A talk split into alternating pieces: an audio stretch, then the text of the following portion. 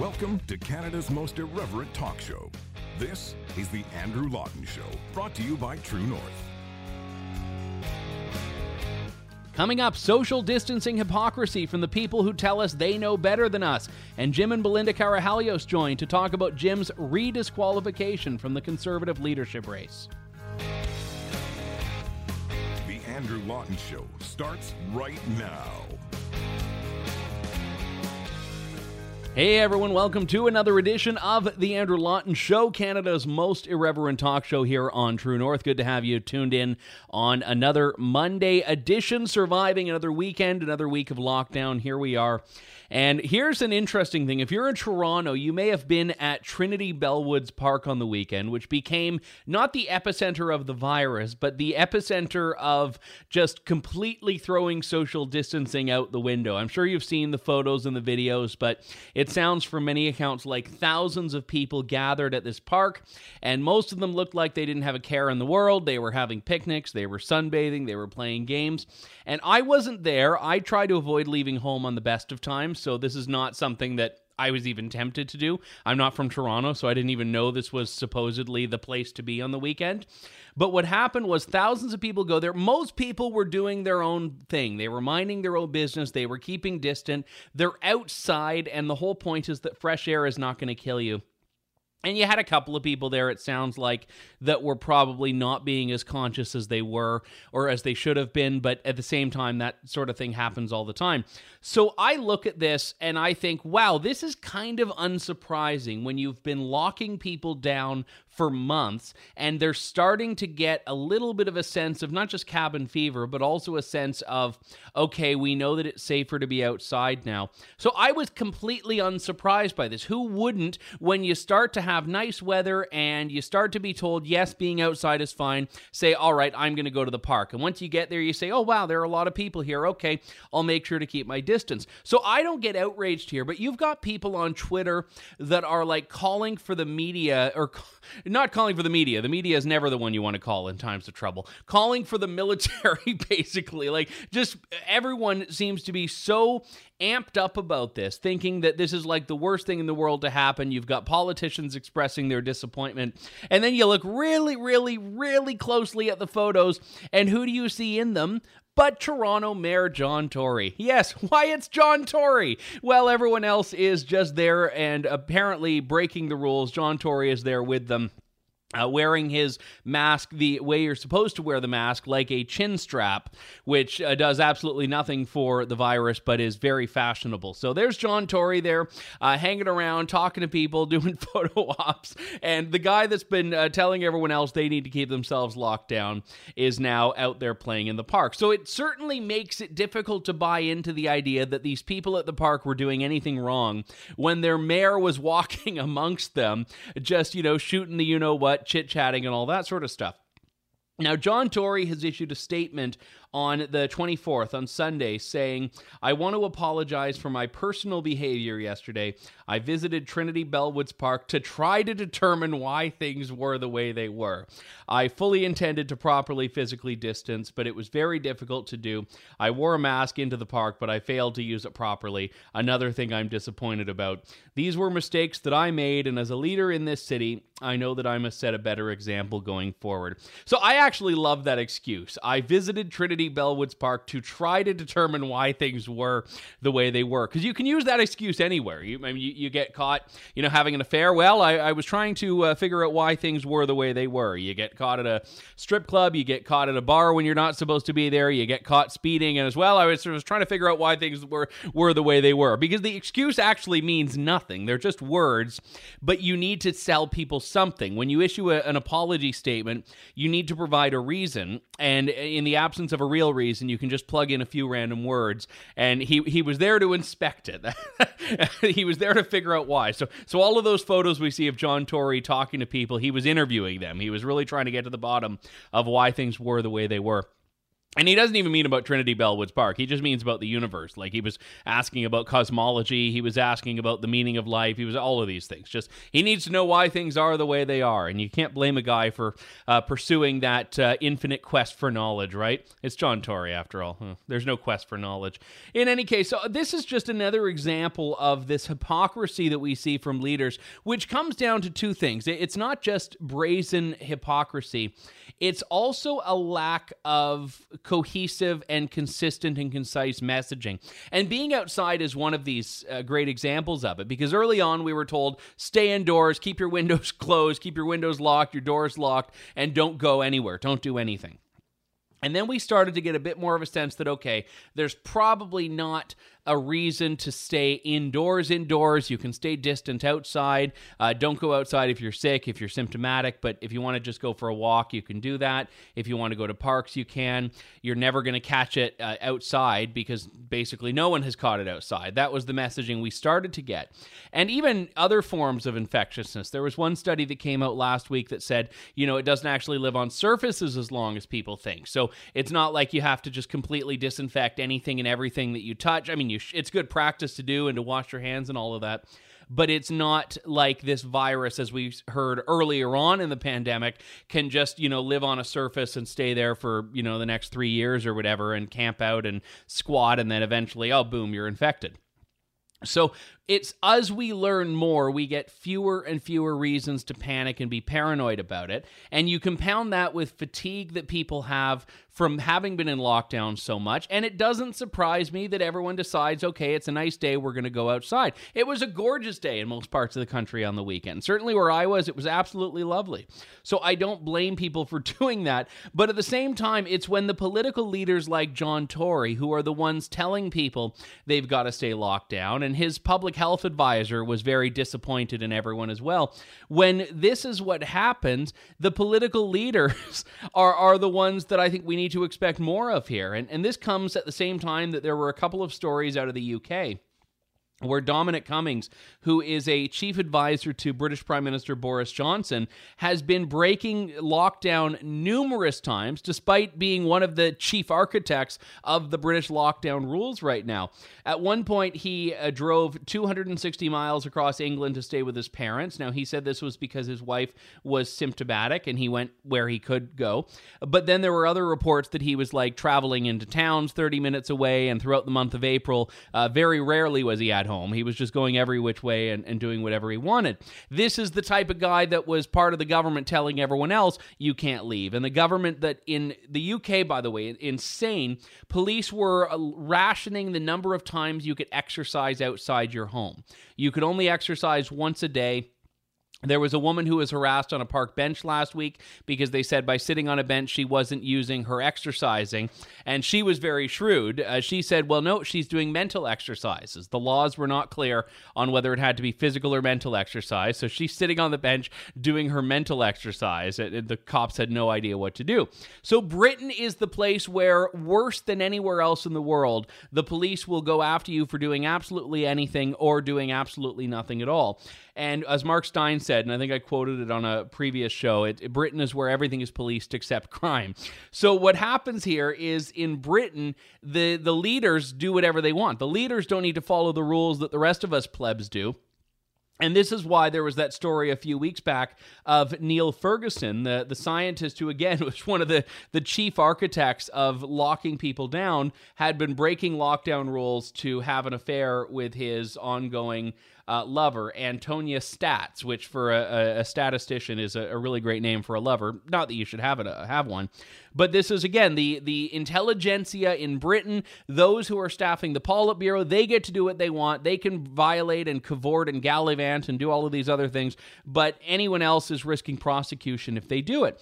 And this is the whole thing with John Tory. So my view is that what happened at Trinity Bellwoods Park, if people were uncomfortable there, they could have said, you know what, we're going to walk back. We're going to go home. We're, we're not safe here. But it sounds, from all accounts, like most people were physically distancing. Most people were socially distancing.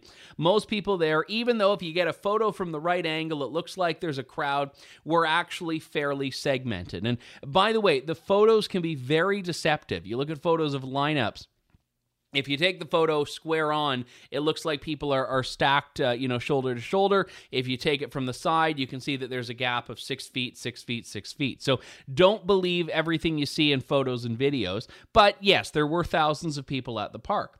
So, my view on this is that we shouldn't overcorrect, which is what happened on Sunday. So, after this all happened on Saturday, uh, police were enforcing, they were out in droves. And then on Sunday, they're going back to prosecuting people for being there as individuals.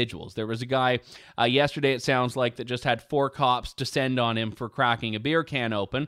Now, I don't know if they were going after him for the beer can or going after him uh, for being in the park. But the point is that police were there to prevent anyone from having a good time and having a, a, time at the park and all of that stuff on Sunday because it was an overreaction of what happened on Saturday. And, you know, I don't like the slippery slope argument because people were saying this to me uh, a couple of months ago or even a month ago when I was talking about leaving people be if they were alone in a park, alone in a parking lot. And the response was, oh, well, if you first it's one and then it's a thousand. I'm like, no, that's ridiculous. And then, of course, the Trinity Bellwoods thing happens. But again, you can enforce these things with a level of a measured response. And that's what's not happening right now. It, it seems to be all or nothing. And I don't buy into the fact that that's the way things should be. You can ensure that people are, are being safe and you can certainly enforce and educate, which is what's happening. But that is never going to be bought into by people when you've got John Tory just going there, mask over his chin, just hanging out, doing what he wants. That people are never going to buy into it. And I'm sorry, but the politicians are either so weak willed that they can't follow these rules that are for the good of our health, or they don't believe them themselves. And I'm starting to think it's kind of the second category where politicians are feeling like they have a role to play here but they don't actually buy into it. They don't buy into the hysteria and they don't buy into the panic, which is why uh, the politicians that have been telling us, you know, you're going to kill grandma if you so much as linger in the vegetable aisle at the grocery store for a second too long, like John Tory. I'm not saying he does that in the vegetable aisle. I'm saying he's the one telling us that. And then, you know, the first available opportunity, nice weather, John Tory's out there just doing what he wants. So I, I know I keep talking about John Tory here, but he's an example of the bigger problem, which is that I don't think the politicians politicians are buying into what they're telling everyone else to do.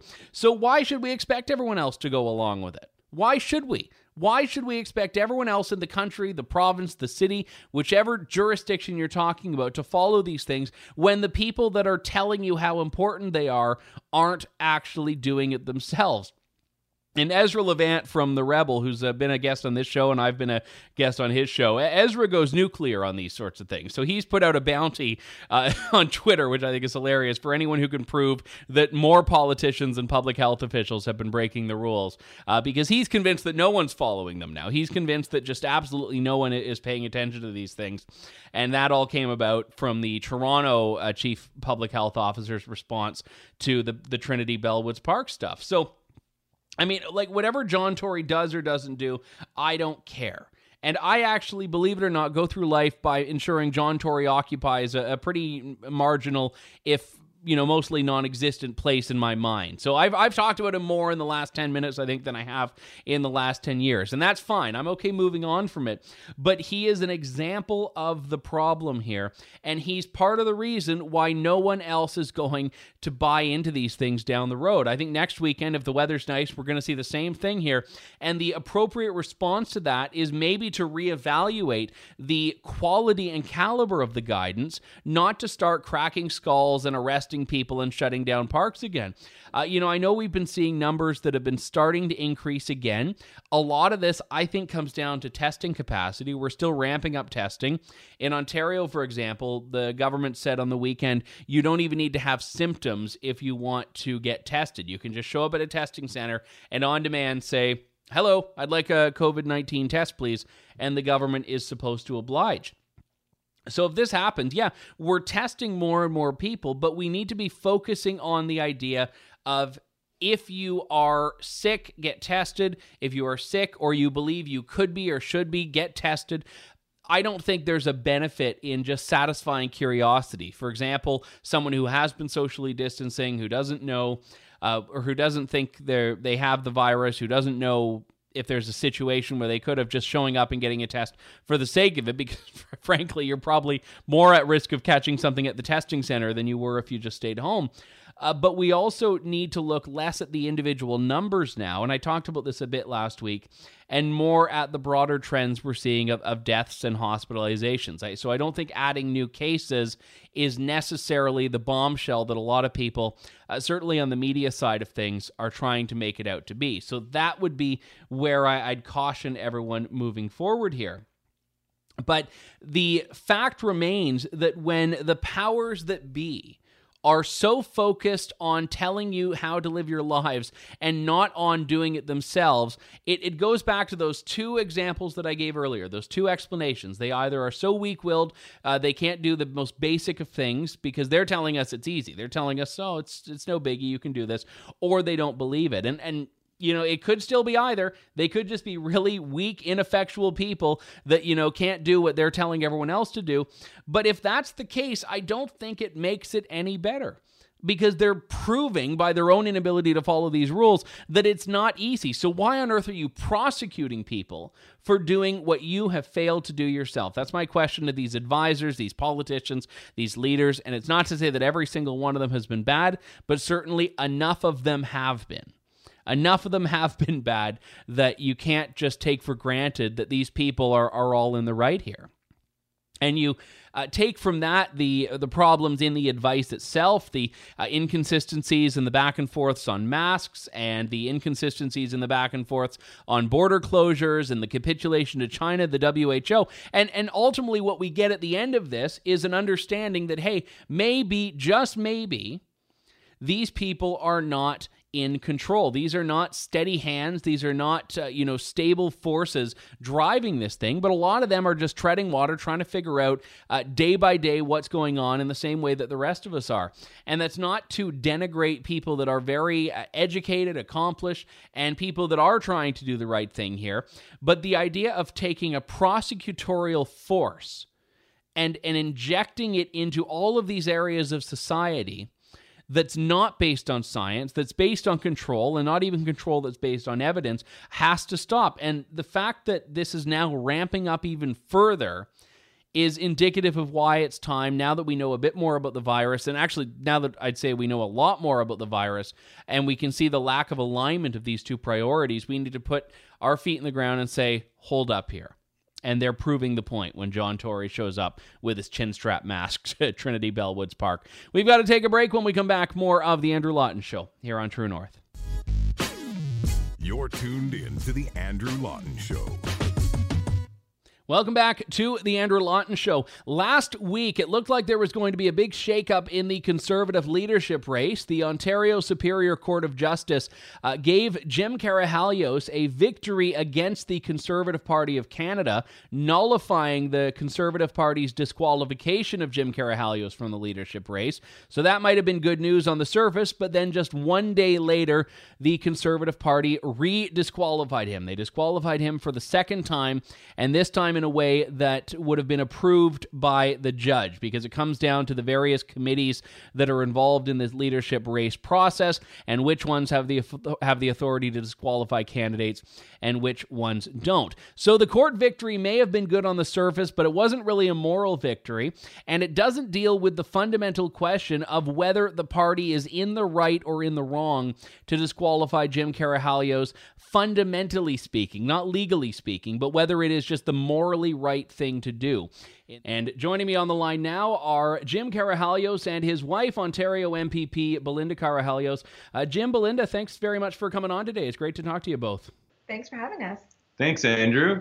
I'll start with you, Jim. Last week, the judge's decision came down nullifying your disqualification. I had been trying to cover the hearing itself uh, as best as I could remotely. And when I read the decision, I mean, obviously, the, the very bottom line of it was positive. But as I read it, I was not convinced it would be all that much of a victory in the long run. It, it seems like the judge was fairly committed to this idea that, yes, you could have been disqualified, but only through different means. So, were you expecting that the party would do exactly what it did, which is a day after the decision disqualifying you in the quote unquote proper way? I had mixed emotions when I got it because, on the one hand, it was an unprecedented decision. It's the first time that uh, uh, someone has been successful in court getting a political party to follow its own rules in, a, in a, any election, let alone a leadership.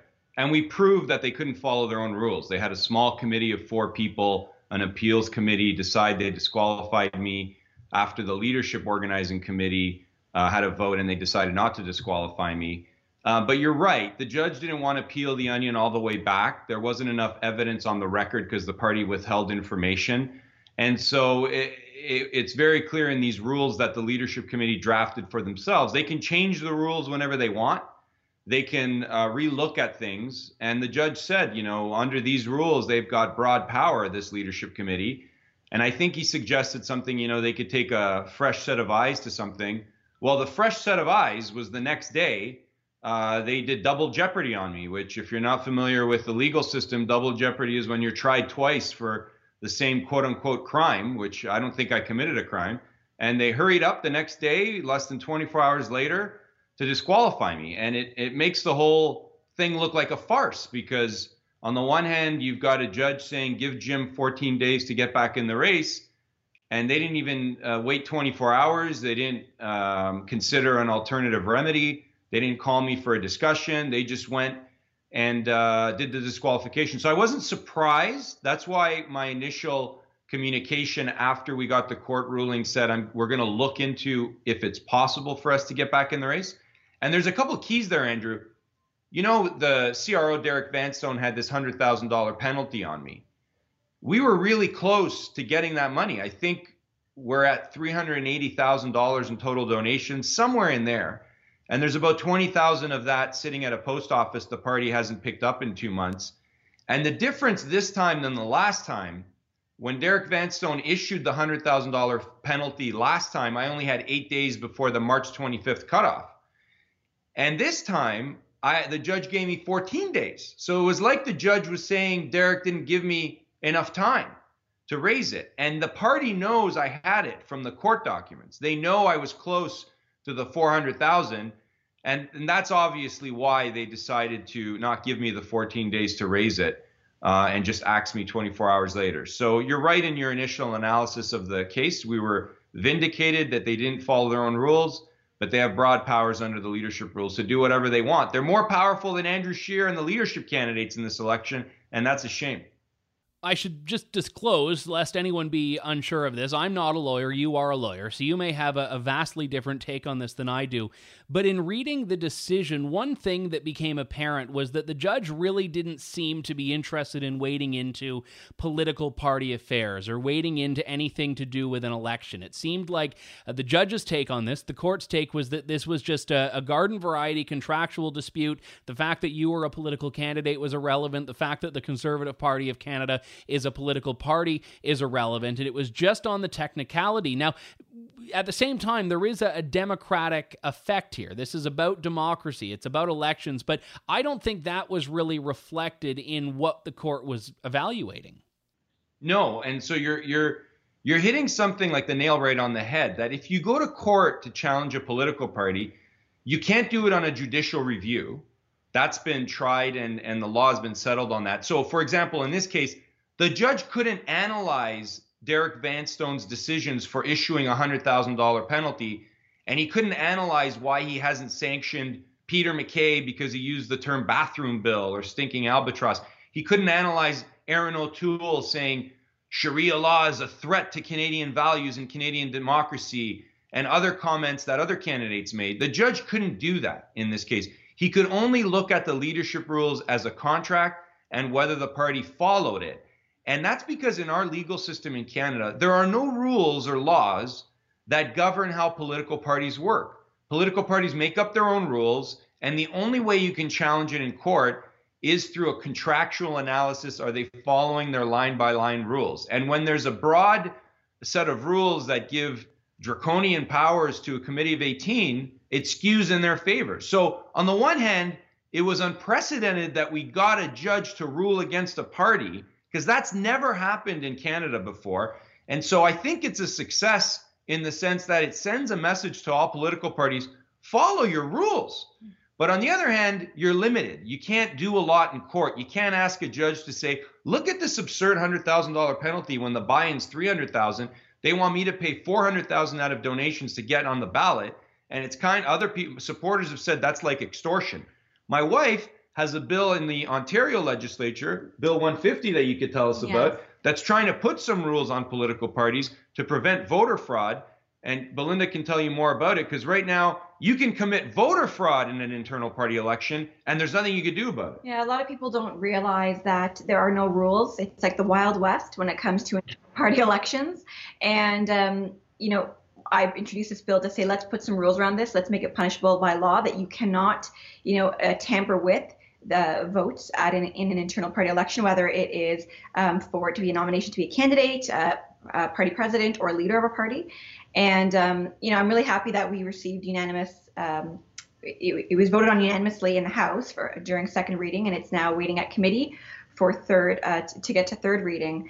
But it's just, it really is incredible that a lot of people didn't realize that you know something as important as choosing who will could potentially represent you at a provincial level was something that uh, you know a small group of people could tamper with and and essentially rig the results to be uh, so that the candidate of their choice and not the member's choice is the one who's on the ballot for election time.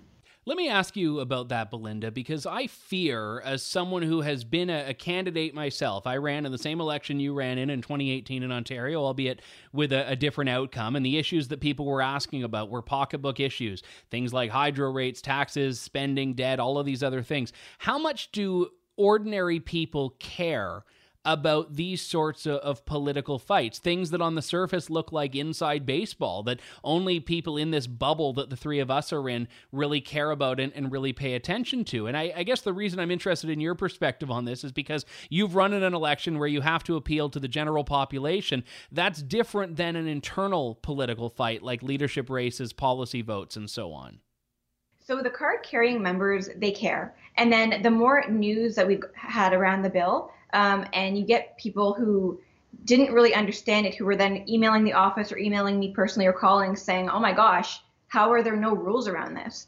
And it's a little scary because, you know, we claim to live in a democracy. And if you're going to interfere with uh, someone's right to a free, fair election as uh, a card carrying member of any party, not just the Conservative Party, um, you know, and again, those pers- that person is going to potentially win in a general election and potentially have a position of power to represent people provincially or federally if it were to go federal. Um, you should really be trusting those individuals who are who are taking part in this process. Um, you know, the corruption starts small, and then you know, how much patience or how much forgiveness are we going to have for it before it becomes becomes a bigger issue and we start interfering with general elections? So we need to take care of our democracy, and and that starts with things like internal party elections. Is that something you agree with, Jim? That if you don't deal with it on the internal issues at the internal level, it will expand and start to impact or infect the broader, bigger elections? Uh, I've always, uh, you know, my history, Andrew, uh, in the federal party, provincial party you know, Dan Nowlan, the co-chair of the leadership committee, went on CBC a couple days ago to try to, you know, blame me and I know what I did wrong and, and kind of give the illusion that no one knows who I am. And he he said the phrase, "We tried to welcome into the party." I've been in this party for 15 years, uh, federally and provincially, before I even met my wife. Yeah. and uh, I've advocated for. Uh, adherence to the rules and and having a grassroots member driven process on policy on nominations stamping out voter fraud uh, at federal conventions. And in each of those instances, the pushback from uh, the cronies at the top trying to control the process is it's inside baseball. No one cares. But what we've seen in the last four or five years, the, the, the stories from the provincial party under Patrick Brown and now with this leadership, is it's starting to present a culture of what conservative politics in Ontario and politics in Canada is about. And remember the Jody Wilson Raybould uh, saga. It's starting to create a culture, and people are starting to wake up to the fact that it is the wild, wild west, and people who are spending their money inside of political parties can't be reassured that their right to vote and their right uh, to make a decision is going to be respected because a, a small handful of know it alls inside the party uh, think that they should have the right to remove you off the ballot whenever they want. And so it is damaging long term. And it's easy to dismiss a one off thing like inside baseball. But when you see a culture of undemocratic behavior, a culture of making decisions that shows that they're enemies of democracy, enemies of the rule of law, and they're against, they don't even trust their own voters. That has lasting consequences, and that's why, uh, you know, as a, as a family, we continually stand on that on that fight on the right side of the issue for members and voters. The other thing is it's trust, right? People are losing trust in institutions, and then we always complain, oh, only X percent of the population got out to vote at the general election. Well, can you blame them? Like when when you start to hear about all this these shenanigans that go on in internal party elections it's really uh, disenchanting for a lot of people and people just don't want to be a part of it they feel like well what does it matter why would I bother to get involved? Why would I donate or volunteer for a political party if at the end of the day my voice doesn't matter? So, you know, it, it really is part of a bigger problem, I think. So, this court decision could have given the party an out to say, listen, we made a mistake. He's back in the race. All is forgiven. They didn't take that. As you've noted, Jim, they doubled down, but they, they could have had an out if they wanted it there. And this does bring me around to this idea that you've talked about previously, thinking the fix was in from the get go, that they were never going to let you get on the ballot. But my issue with there, my sticking point is why would they approve you as an applicant in the first place? The fact that they disqualified Richard Décarie suggest that yes, they were open to disqualifying. Is it just that they didn't think you were going to get the $300,000 and 3,000 signatures and they figured your campaign would just naturally dissipate? Or is it that they thought that you might do something that would give them an out to disqualify you? In this case, they latched onto that email you sent uh, that Erin O'Toole complained about. But if the fix was in, why not just disqualify you before you even got to the point where you were uh, on that approved list? Yeah, and everyone knows my campaign style, Andrew. Everyone knows I'm an aggressive campaigner and I try to win. So it's not like they approved me to run not knowing what they were going to get. Um, and it's very clear uh, if you look at the timeline of how this all unfolded that they were never going to let me on the ballot, Andrew.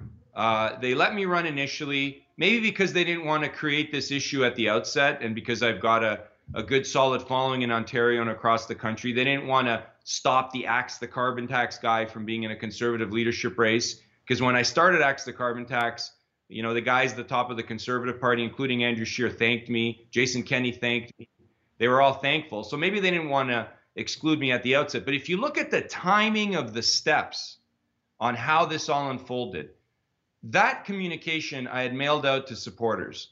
Two weeks passed. I've sent an email I hit the $150,000 threshold, which would have entitled me to the party list. And all of a sudden, Erin O'Toole came out with this complaint, and they used that complaint as a means of not providing me with the party list, which was instrumental to get to the $300,000 threshold. So obviously, they thought I wasn't going to reach $300,000 without the party list. I still reached the $300,000. And, you know, a couple days ago, Dan Nowlan was on the CBC in this disgraceful show to continue to malign me suggesting that if I just paid the fine, I'd be a candidate. But they only gave me eight days to pay the $100,000 fine, which is egregious. And when the judge said I had 14 days to pay it and they knew I could reach it, they decided, well, now we're not going to give him the 14 days. We're going to disqualify him. So it's clear if you follow the steps that they were never going to let me on the ballot. They were not interested in looking at a reasonable solution here. Uh, they just didn't want me there. And I was a threat, Andrew. I was in third place when I was removed from the ballot third fastest to 300,000 to get on the ballot without the party lists. My polling numbers were climbing, and I was becoming a threat to Erin O'Toole and Peter MacKay. Yeah, I agree with that. I think there's a lot of fear because, uh, you know, without the list, you managed to hit those numbers. And I think that speaks volumes for the type of um, following that you have. And, you know, you just get Jim into a debate, right? You're going to really see how milk toast these contenders are. Thanks. Okay, that's fair, but how do you square that up with what the judge found, which was that there was no procedural unfairness, there was no bad faith? The judge was unequivocal about that. In looking at all of the facts, the judge was fairly confident that you were not treated in bad faith and that you were not uh, denied procedural fairness. It was simply about the Conservative Party not by a, a contractual technicality following the rules that it set out for the race. So you have to look at what the judge was provided with. He was provided with a broad set of rules, and the only evidence that we could provide was what I just told you. The party didn't put forward their evidence in terms of what was discussed at the leadership committee meeting, what the conversations were, what the notes were, what the emails were. They didn't even provide if there was any communication outside of the leadership committee with others. They refused to provide that evidence to the court. And why would they refuse to provide it? Obviously, they're hiding something. So when the judge makes the statement, There was no bad faith. There was no procedural unfairness. He's doing that on analysis of the steps that were taken in terms of issuing the penalty against me, the steps that were taken originally when they decided not to disqualify me. And he's doing that in the context of what's on record in court and how broad the rules are and the power they have to basically do whatever they want. He's not making that statement comparing it externally. For example, why was Jim fined $100,000 of the penalty and no one else has been uh, penalized or sanctioned? That's outside of the judge's scope. Another example is he's not looking at the CRO Derek Vanstone said I uh, uh, violated. Derek Vanstone made an issue, uh, a violation allegation, an error, but that's outside the judge's scope. He can't look at that. All he can look at is there's a leadership committee, they have broad powers, the CRO can issue a penalty, and that's what he was looking at. And without the party being honest with what they discussed in the back, uh, you know, uh, it's an evidentiary record. So the judge is not just going to guess. After the disqualification, you said on Twitter, I am yet to be defeated in a free, fair, and democratic vote among members, how real party elections should be decided. You also note uh, that Maxime Bernier in 2017 had uh, made allegations of irregularities in the voting process here. But when you say this, I'm yet to be defeated in a free, fair, and democratic vote among members, are you just saying whenever you've lost, it's been because it's rigged? Is that not how that comes across? Well, I, I don't know when I've lost. Uh, if I were to be in this race, Andrew, and uh, members decided I wasn't the leader, then you can say I lost. But obviously, when they're not letting members have a say, they find me to be a threat. Uh, I've been in conservative and provincial politics, federally and provincially, sorry, conservative politics for 15 years. I've run uh, for riding president positions. I've run nominations for other people. I've run to be a, a part of the policy committee of the party. Uh, I've won in every free and fair election I've ran in. My wife had two and a half weeks as a nomination contestant on the PC side. She was running against three individuals, two of which were campaigning for a year and a half. She won as well. So our record on winning elections when members get a right to vote uh, is pretty clear. Uh, I'm undefeated. Whether people don't like that or not, that's fine. But if you wanted to defeat me for once, let me get to the ballot here in this leadership and have Peter or Erin beat me. Obviously, they thought that was too risky and they didn't want me on the ballot. One of the more insidious aspects uh, of party politics, I find, is trying to shrink the parameters of debate, shrink the parameters of what can even be discussed or, or voted on. And I mean, in the particularly brazen cases, this is taking people like you and, and Richard Décarie off the ballot. And it seemed like the party was trying to have it both ways. On one hand, they were trying to say, oh, you know, these people don't represent the party and no one's going to vote for them and all of that. But at the same time, if no one's going to vote for them, just let that be revealed. Let that be realized by letting members cast ballots. And it's the same as with party policy. I know that uh, the convention for the Ontario PC party, in which you ran as a candidate a couple of years ago for president, it was the same sort of thing. The party had tried to keep a lot of these socially conservative motions from getting to the voting floor, and they did get to the voting floor and ended up getting passed all of these things. So that is the the party's response seems to be listen, we don't want these outcomes. These are unacceptable outcomes to us. So let's try to ensure that they're not on the ballot and, and the members don't have a chance to vote for them. And obviously, it's the grassroots members who then suffer. We're seeing this happen at the provincial and federal levels where a small group are deciding what can and can't be talked about. And it's not just about social conservative stuff. It's about you can't talk about voter fraud. You can't talk about the Paris Accord. You can't talk about the carbon tax, Jim. That was the position three years ago until everyone changed their mind and supported me. And I don't know how we can have a united conservative movement with a small cabal of Lisa Raitt, Dan Nowlan, and Derek Vanstone at the top, telling everyone what they can and cannot talk about, and creating a chill for the rest of the leadership that says to the candidates, we can kick you out of a race if you say the wrong thing. And the imposition of control and power in our parties that I've been fighting against for five, six, seven years now, uh, internally, and now it's it's in a leadership contest it's getting worse because the members are getting stronger. The members want bold action. Lisa Raitt had her chance in 2017 when she ran for leader to mold the the the future of our party and the discussion. She got 3%. And she constantly talks about a big tent, but it looks like a 3% tent to me. It's going to be a huge tent and only 3% of conservatives are going to be there because the way they're running the leadership, they're driving people out into the PPC, into the Wexit Party. There, there's disgruntled conservatives that don't want to vote.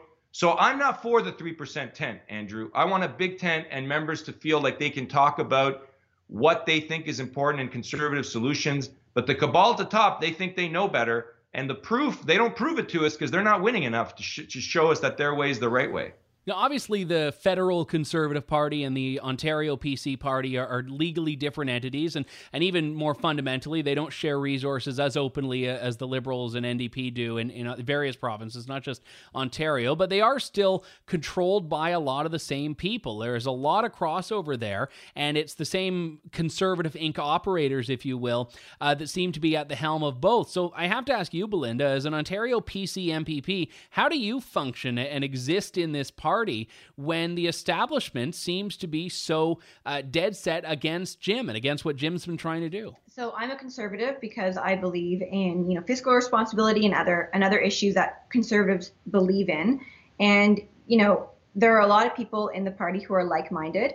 Uh, you know there is obviously those in the party who are different than that, uh, and there is a strong silent group who are very supportive of, of free speech and all these conservative values and and of Jim as well. Um, it's amazing actually how many people uh, told me that you know I'm not going to say anything publicly, but I'm so excited that Jim's on the ballot. We're so excited. I'm going to put him number one.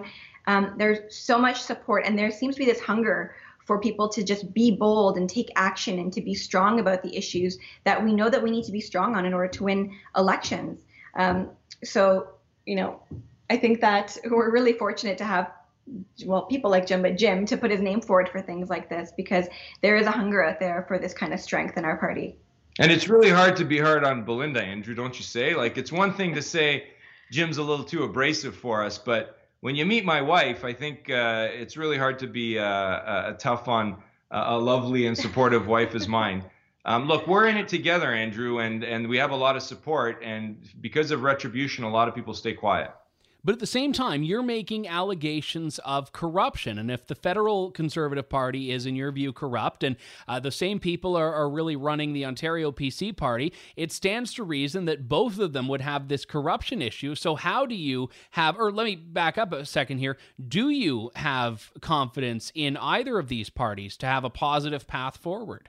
so, so yeah. Okay i'll go i'll do i'll be really brief. So i have faith. I don't know if confidence is the right word. For me it's faith. I have faith that if we continue to fight from within that we can make positive changes. Um, and that's kind of the lens that i've always looked at things. It, it's better to be within something and try to steer the ship. Um, and now the you know conservative parties are, are very large ships. Uh, all political parties and by their nature hard to steer. But um, i mean if you're quiet then you're part of the problem and look, Andrew, uh, I don't think I'm saying that the entire party, federally or provincially, are corrupt. Because what's a party? If you ask the establishment, they think they're, the party is defined as their friends from Bloor Street South off of Yonge Street. That's what they think the party is. I think the party are the members. And so, no, do I think that members across the country in the federal Conservative Party are corrupt? Members in the provincial Conservative Party across Ontario are corrupt? No, absolutely not. That's why we continue to fight. What I think is that the rules are so vague and there's no laws to prevent broad rules being applied by a handful of people to get the predetermined desired result, like this is WrestleMania, uh, to, to, to get what they want out of the process. Uh, that's what we're challenging. We're not saying the Conservative Party is corrupt because the Conservative Party is its membership and its voters. It's the small handful of people that continually like to predetermine the outcome uh, and fly in the face of the will of the grassroots members. Uh, that's the problem here, Andrew. That's what's going on. Someone else who initially tried to affect change from within the system and then ended up hitting a wall was Maxime Bernier, now the leader of the People's Party. You had said in an interview a couple of months back with Ezra Levant that you would make uh, Maxime your Quebec lieutenant if you were successful at winning the Conservative leadership. And in response, Maxime had said, Thanks for the offer to become your Quebec lieutenant, but I already have a party. When you found out about the depth of corruption in the CPC establishment, the People's Party will be happy to welcome you with open arms. Here you are a couple of months later and two disqualifications later. Are you going to take him up on that offer? Well, look, at this time, we're just going to, um, you know, we have to get the campaign donations from party headquarters that they refused and forced me to go to court to access to pay off our campaign expenses. We got to wind down the campaign. And what's next for me? I don't know, Andrew. Maybe political retirement. I was in this leadership race because I wanted to quell this fragmentation of the conservative movement. I had supporters saying it's Jim or Wexit for me. I had supporters saying I voted PPC, but I'll come back to the Conservative Party if Jim's leader and he can unite the fragmented aspects of the movement. That's why I was in this leadership race. And that's why Belinda's an Ontario uh, PC MPP. Because when people were saying under Patrick Brown's leadership, we need a new party, we stuck it out. Walied Soliman, who's Erin O'Toole's chair, was running the PC party with Patrick Brown. They sued me on December of 2017, right before Christmas, and it took a toll on us. And we stuck it out because we want to see a united conservative party. But I don't know what's left to do because if these guys can meddle with the process in a leadership, how do how do we have faith? How do I tell people to pay money to go to a convention to vote an executive uh, if we don't have guarantees that the vote is going to be fair and it's not going to be rigged? If we don't have guarantees that people can run in a leadership, let alone how are they going to run in a nomination, Andrew, uh, and not get kicked out? So I I have a lot of concerns, and it's been a long, hard five years uh, for our family uh, trying to uh, push the movement and uniting it. And the people at the top, like Lisa Raitt, Dan Nowlan, Derek Vanstone, they don't care if the conservative movement's fragmented. They don't care if there's Wexit. They don't care if Max is picking up support. I want to see all those uh, disgruntled voices united under the Conservative Party banner, not fragmented. Yeah, I don't think they realize how damaging this is to the conservative movement overall because people are paying attention and people are getting frustrated. And if if they can't trust, if, if these guys at the top can't trust their members to to use their vote wisely, then people are just going to leave. They're going to leave the party. They're going to stay home. Conservatives have very long memories. Belinda Karahalios, PC MPP for Cambridge in Ontario, and Jim Karahalios, former Conservative leadership candidate. Jim, Belinda, thank you both so much for your time today. Really appreciate it. Thanks, Andrew. Jim and Belinda Karahalios joining me from their home. We've got to wrap things up for today. We'll be back in just a couple of days, though, with more of The Andrew Lawton Show, Canada's most irreverent talk show here on True North. Thank you, God bless, and good day, Canada. Thanks for listening to The Andrew Lawton Show. Support the program by donating to True North at www.tnc.news.